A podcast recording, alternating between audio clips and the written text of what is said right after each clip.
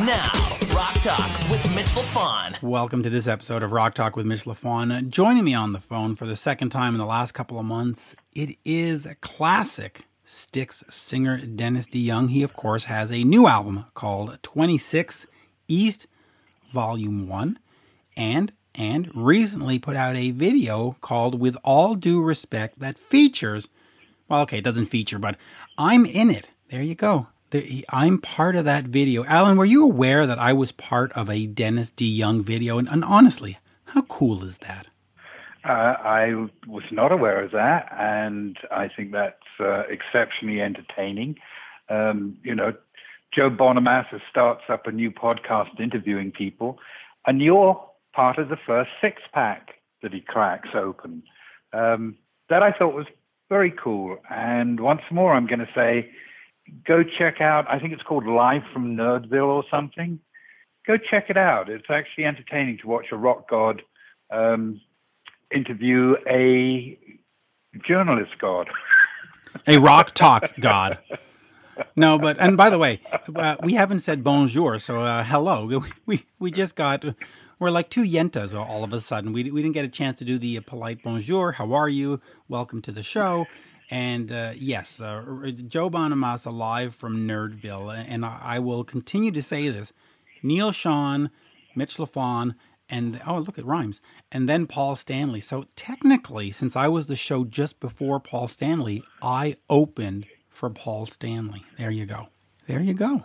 That's, that's I think that I think I think that's absolutely fabulous, and of course, you would obviously expect me to say that after your interview it goes downhill.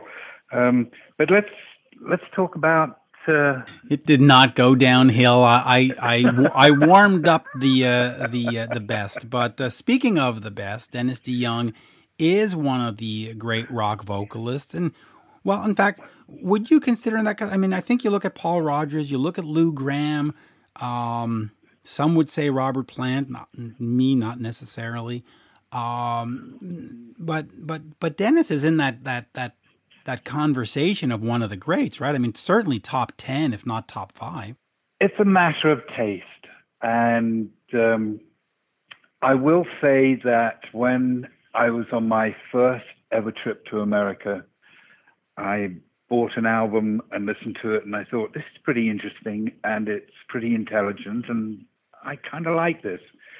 And um, but I would say that Dennis DeYoung to me is not quite my cup of tea as a vocalist. Um, there's just a shade of the theatrical about it that doesn't connect me as strongly as a Paul Rodgers or even a Hannu Ledin from Finland, for example. But you know, Use Your Grand Illusion, I thought was a good album. Um, Which came out on I, seven I, seven seventy seven. Did I mix up a couple? Did I mix? Did I mix up a couple of uh, album titles there? Use Your Grand Illusion. Yeah. Um, well, well, yeah. But and I and I and I think it's still a topical record. It is. And the new 26 East Volume 1 is a topical record. The uh, With All Due Respect is a song that takes a shot at uh, the current news media, uh, both on the left and on the right. It's not a, a political statement in, in, terms of one is better than the other. It's kind of saying that they're all kind of crappy these days. But uh, the first interview I did with Dennis back in, I guess, May or, or, or June – was all about the album and the new thing. And uh, then I got approached to have these uh, interviews done for for a Led Zeppelin show, and so this one focuses a lot on Dennis talking about his experiences with Led Zeppelin. So it's it's a unique interview in the sense that we're not really plugging the new album, but we do get some mentions in there because, of course, why not? Uh, but hey, let's let's just go over and listen to Dennis. Always, always entertaining one of my favorites, and he has a great love for the province of Quebec and Montreal. If you ever look at his little uh, videos or YouTube postings, he's always wearing a either a Quebec hoodie or a, or a Montreal T-shirt. It's it's it's fabulous to see. He just loves this place. Uh, here is the one, the only, Dennis DeYoung. We are speaking with the legendary vocalist Dennis DeYoung. The new album, his 26th East Volume 1. And as we say, uh, well, in fact, we're not in Montreal here. We're, no, we're in New York. So, uh, hello, how are you? Good. I'm very well, as a matter of fact, considering, you know, my wife and I have been in the house together for 12 weeks. And outside of the fact that she said to me clearly, she, even in the house, she wants me to stay six feet away. well, listen, you know, I've been married 18 years and I got the same line. So I guess it's just one of those things. I know. She said, even during sex. And she says, it's never been better. I don't know what that means. well, at least you're getting some. Mine just says stay six feet away. But uh, let us quickly talk about this, and then we'll get into all things uh, Led Zeppelin. But the uh, the new album sounds absolutely spectacular. I mean, the reviews are up and down positives. I've seen five on five, nine on tens, ten on tens. I've seen it's the best album of 2020. Just uh, quickly talk to me about what inspired you to write new music. I mean, you're Dennis DeYoung. You go out there, you play Lady, you play Babe, you play Renegade, whatever, and fans are happy. So tell me about, okay, I'm going to write new music, and not only that, but make it one of the best albums of your career. Well, as you know, I didn't want to. I was against the idea because rock and roll, as a musical form in the United States at any rate, and I think pretty much in Canada, it's um, it's off the radio. You can't find it anywhere unless it's classic rock or classic hits. New music and new bands are um, there, there, there's just no format for them. So I thought, why would I be doing this if I can't find a way to communicate with people? Why would I put myself through the the work of writing songs? But Jim Peterick and uh, Serafino from Frontiers Records talked me into it after three years. And it gave me the chance, now that I look back on it, to say thanks and farewell to all the people who bought Styx records and concert tickets and gave myself and my wife and my kids the greatest life you could imagine. So it, it offered me that that possibility. But really, uh, Mitch, you know how I feel about this if you don't have good songs, just don't make a record because you know how to play chords and stay in time. Uh, you got to have great songs for people. And so myself and Jim Peterick, we uh, we took over two two years actually to write all the music. We had came out with 18 songs, uh, nine of which we wrote together, and nine that I wrote by myself. And that's why there will be a vol- volume two because there was just so much done, and the record company insisted. So, uh, but really, for for all intents purposes, uh, rock has been totally eclipsed by pop music, rap, and, and, and actually country music, which is sad. I can't explain it completely, but it, it is a reality we all face. But as far as 26 East goes, the address of my house, uh, where the band, the nucleus of Styx, was formed in 1962 by the Panozzo brothers and myself, who happened to live on the same block. So it's a tribute to where it all began in that basement. And I always say, where it began, so shall it end. And the songs on the record, I'm, I'm happy to uh, uh, to tell you, as you already know, and you've said publicly so many times, of which I thank you for, is um, uh, you know, our it was a concept album, and it was simply "Don't Suck." That's it. Don't suck. Don't make a, an embarrassment of yourself at your age. Um, so we worked real hard to write the best songs we could. And from all people that I talk to, I don't talk to everybody. And what are they going to tell me? I suck? No. But even guys like you, who, whose business it is to tell the truth in your opinion, um, a mission was accomplished because uh, people like the songs. I mean, I got to tell you, uh, I, I should really thank Jim Peterick a whole lot. I won't, but I should because he only lives three block, blocks from me, Mitch, which explains why I live in a gated community that that's hilarious. That that is great. And I, I will say this: I, I had one friend who, and we've I've shared the te- the screenshots of the text, but he's written that he listens to it sometimes up to twenty times a day. He just puts it on in the morning and he just repeats, repeats, repeats. It's that good. But you do have a new single uh, that's been uh, at radio called "With All Due Respect." It has a fantastic video. Um, just quickly tell me about that song and that video. Well, um, the video is to represent the the lyric of the song. It's really a it's a, a do-it-yourself video because my band is all over the country. So I told them the premise and what the backdrop should look like. So they did their, you know, they did their individual performances uh, on iPhones and on you know video cameras, and then sent it in to me. And then myself and uh, Greg uh, Bizarro, it's a real name, we uh, put it together with some animation here in uh, in the great city of Chicago, and it's it's going to be coming out next week. And we're you know it's it's really about how the national media in the United States is, particularly with cable news and talk radio, is doing a great disservice to the country and destroying the very fabric of the country by, for money, pitting the, uh, the extremes and putting them on TV at all times and getting them to yell at each other. And, you know, this need for eyeballs and listeners has become, and viewers, more intense than it ever has been.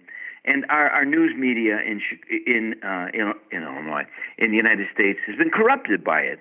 They're chasing the dollar, and it's uh, it's worse than what bleeds leads. This is about the actual fiber of our country, and by presenting the polar opposites constantly in conflict, they make us all believe that we really are, are more divided than we are. And so the video really captures that and. Uh, it turned out pretty doggone good.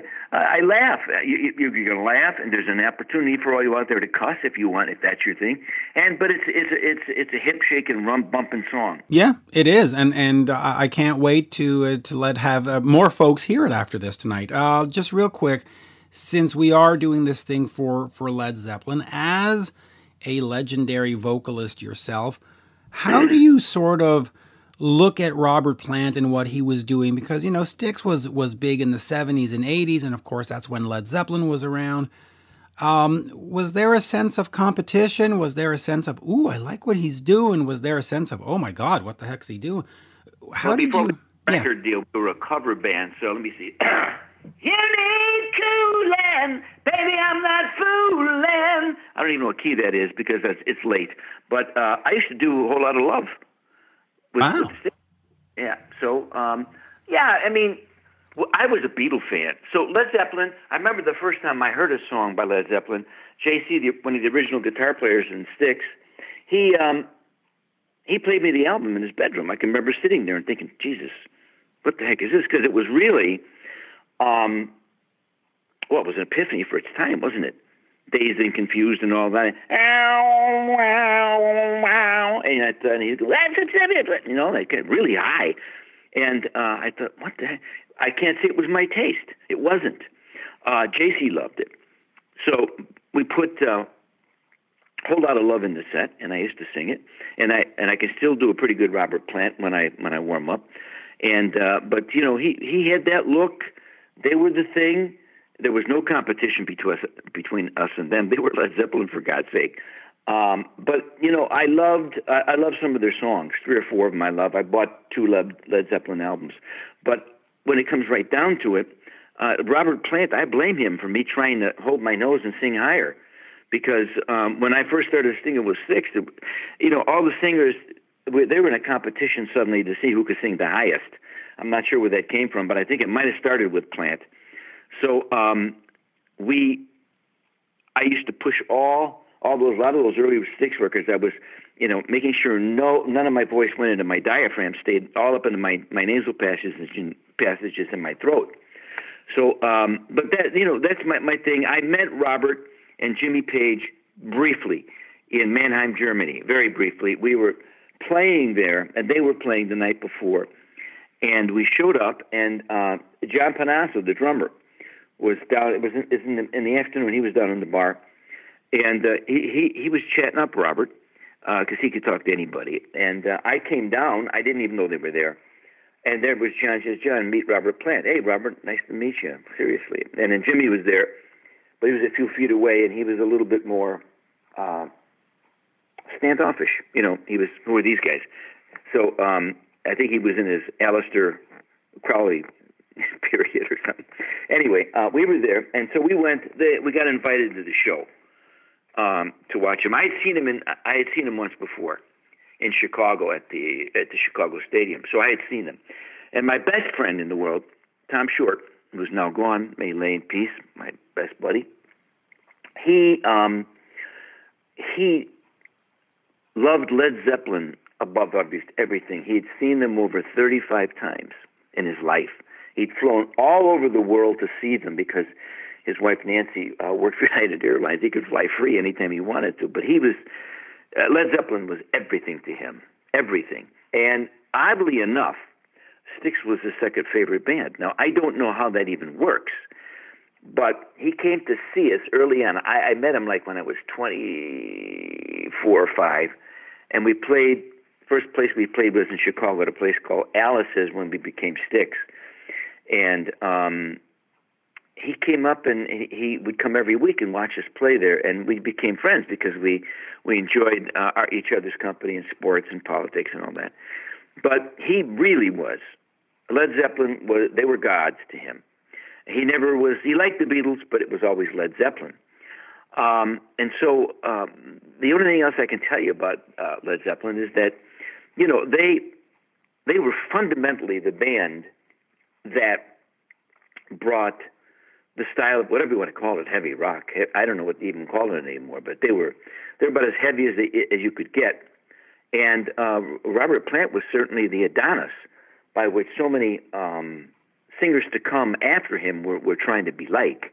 You know, there's only one Mick Jagger, and um, I don't think uh, more, more. I think more guys wanted to be Robert Plant than Mick, if he had, if if truth had to be told. Um, what can I say? Oh, I, I wrote a, song, "Suite Madame Blue," that's quite popular by your your, your Quebecers up there. And um, because I have such a lousy ear, I really do. I, I have a great ear for certain things, but if you play me chords to a song, I'm going, oh, don't want those chords. Where my other guitar players hear them and, and they're already finishing the song without me. Um, I, you know, I, I, Suite Madame Blue was really, oh, let's face it, after Stairway to Heaven, every rock band in the world was trying to write one of those. Come on, Mitch, we know this. Anybody who, anybody says it's not true, they're big fat liars. That continued from the 70s, 80s, 90s. To this day, people are are trying to put their own spin on it. I always said uh, Dream On is Aerosmith shot at it, and uh, I think uh, Suite Madame Blue was mine. And uh, some some people say it's the chords to one of their songs. I thought I was writing. I thought I was using the chord pattern to "While My Guitar Gently Weeps," which does have a very similar uh, chord pattern to. What's that? There's that song that. Well, the, the, the fans have always debated that "Babe, I'm Gonna Leave You" is "Suite Madame Blue." Yeah, but you know, here's the thing. I, I was never that familiar with that song. It's the odd thing because, like I said, um, I think the first what was the first album? I hate. I have. Uh, what's the one with Trampled Underfoot and uh, oh. a, a Physical Graffiti? Right. Uh, that I, I said I own two of them. That may be the only one I have. But uh, the, you know, I wasn't that big of a fan that I was paying attention. But I wouldn't doubt that maybe my ear, as bad as it is, was channeling something. I thought, of, see, that's that's the thing. I thought I was, you know, ripping off uh, uh, Stairway to Heaven. So, uh, but anyway, everybody everybody tries to write that song, and uh, oh, they wrote it first, or well, at least that's what the court says. But if I'm going to be honest, now all the people, Led Zeppelin fans who are devout uh, in in their worship of, of such is when I do hear that spirit song when all that stuff was going on about the courts, I went, well, well, sounds pretty similar to me, but that's for another day. Uh, I, I respect them, I admire them. Um, here's a funny story. Uh, I, that same that same night, we came. Well, no, it was the next night, and then and Zeppelin was staying over. Um, we played. We all came home uh, from the gig. We were in the hotel, walking in the lobby, and I go to get in. I go to get in the elevator. The doors open. There's Bonham with a bowler hat on and a robe, like the robes they give you in hotels, and you know this little the little shower slippers, right? Great look. There he, was, there he was standing there. He, he looked at me and he just walked out of the elevator. But I thought, well, there's John it was pretty. I mean, it's not like it wasn't going to say, "Hey, John, good to see you." He didn't look like he wanted to be talked to, so I just shut my mouth. B- back in in that day, was there you know uh, because uh, Jimmy Page, of course, was a a master session guy. He he had played on all kinds of people's albums, and you know eventually got to Led Zeppelin. Did was there any time where Styx or you or Jimmy or ever thought of a collaboration or thought of putting a tour together? Was there any kind of, or was it really two separate camps? Well, they were be pipe dreams. They were Led Zeppelin. They didn't need anybody to tour with them. We were Styx. They were Led Zeppelin. It's like, you know, those are two different levels of um, success. And no, of course not. And I, I don't know. I don't think Led Zeppelin ever did. They ever? I don't think they ever collaborated with anybody. Why would they? They're Led Zeppelin. And say, it would be like the Beatles. Hey, I was waiting for John and Paul to call. They never did, so I, I formed my own band. Um, Zeppelin, Pink Floyd, all those bands, they were just, you know, they're monuments on on Mount uh, Rockmore. But there you go. Uh, you know, um, still to this day, I'm a Beatles fan. I can't help it. I'm a I'm a melody guy. Yeah, I always say I'm a melody man and a rhythm age. And and Zepp, they were, um, you know, they they were uh, they had melody. You know, the the biggest melody was probably in Stairway to Heaven. Uh, but there's a lot of blues wailing by Robert, which is um, was fantastic. It's just me. I'm, you know, I'm I'm, I'm based in a more traditional songwriting. Well, and, and and I guess we'll finish with this, but you look at the Styx catalog and you look at the Led Zeppelin catalog, most of it written in the 70s, and here we are in 2020 and people still want to hear Babe I'm to Leave You. People still want to hear Suite Madame Blue. What was it about those two bands that here we what, 50 years later people still want to hear the songs and go, yeah, that speaks to me. I love that. Um, is it just good songs? Is it good presentation? Is it good instrumentation? Is it just two incredibly sexy, vivacious uh, frontmen? What, what's what's the story? Well, you're the first one to call me sexy and vivacious that wasn't in an institution. of but, course. No, I mean, I actually had my wife, honey, you in there? Yeah, she made me. She liked Robert Plant Dog Hunter. She made me some tops that looked like the top, you know, see-through things. That you know. Anyway, if you look back, there, there are some photos of me somewhere where I, I, I wore that kind of stuff. But, you know, um, no. I mean, listen. For, for, uh, come on, uh, Led Zeppelin. Uh, uh, the music. Let's talk about the music. Let's not kid ourselves music was the focal point of young people's lives during the 60s and 70s and early 80s. It was everything. People waited for their favorite artist to release something. They'd run to the record store, they'd hold the album and they'd smell it, they'd read it, they'd chew, they'd lick it. I don't know what they were doing. They really believed that um, uh, that guys like me and guys in Zeppelin they were we were bigger than life to them, which is why I wrote the Grand Illusion to tell them calm down out there. you know, we're not we're just you up here with nice lighting and loud instruments, but um, it was everything. There were no distractions. There weren't a million things on the internet you could look at. You couldn't get you couldn't just push a button and, and have every song ever recorded. You treasured that music. It was valued. It was everything to your life which is what I talk about on the first song on 26 East, East of Midnight, is about hearing the radio and you know being transported to a place that you you you'd never heard of, never dreamed of, and so at that moment, music was fundamental to all young people's lives. Not so today. I, I make this joke all the time, but it's true. Do you think, it, it, even for yourself, there, uh, Mitch, when you were 15 and 16 years old?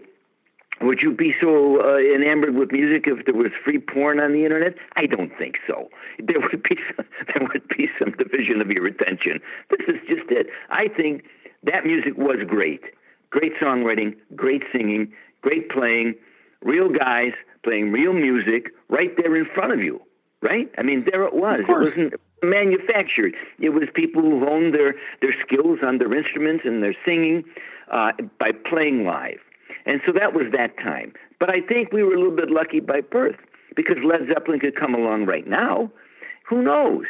You know, I mean, the same songs may not have the same resonance because music is not valued in the same way, and the public at large has the ability to be distracted in so many different ways. So I think all of us that lived that time lived at the greatest time in the history of mankind to be musicians. Never before, and I don't think ever after, well, so many musicians have the opportunities we had, and I'm glad the music has lasted. Um, but really, that's my take on it. I'm glad there wasn't porn. Yeah, and and by the way, I, I agree with with that assessment because, and I'll just tell you, with my my daughter, she during the winter we were driving up and down listening to Sirius uh, or, or listening to the radio, I should say, and there was a song that she played and it came on and every time it came on we had to hear it we had to hear it we had to hear it. And then about a week ago it came on the radio and I said oh we're going to listen to she goes no it's, it's, old. And I was what do you mean it's old? It's it's it's like 4 months ago. She says no no. And I'm just thinking wow I've held on to songs for 40 50 years and for her 4 months is like nah it's, old That's because uh, everything in the culture is disposable I'll give you my, my, my quick analogy. Back in the day, you bought a record, Mitch. You bought it and you took it home. You didn't like it. It had one song. The rest, rest of it was crap. It's probably still sitting in your collection someplace because you couldn't throw it away. You'd never throw it away because you bought it. You held it. It was real. Music now is it's it's it's you stream it. It's not real. It's fake. It's coming across the airwaves and it's I can't look at. it. I can't hold it. Right? Can't touch it. Read about it. Maybe. Uh, so it's different. And the kids, they they're in a hurry to do the next thing. And I don't think we'd be any different, Mitch, if we were born right now. We'd be the same. We'd be doing the same things. But we lived in a slower, a slower world, and it was. I mean, you know, this sounds like an old person talking. It was better. Kids, I'm here. I'm here to tell you, it was better, simpler, and um, there you go. Now I should go to Miami Beach and get a drink and talk about my blood pressure. yes, you should. And and I will I will finish this with a quote from Alice Cooper talking about digital music. He says he said to me in an interview, "I do not like the idea of owning air. I want to hold something in my hands." And he's right. I don't want to hold hold a, hold air either. I, I want. Well, I, yeah. I, I can't stand the phone much longer because I'll be busy signing my downloads and my streams. People want to. Would you, Mr. DeYoung? Yeah. Would you please sign my download? Uh, yeah. See what I mean?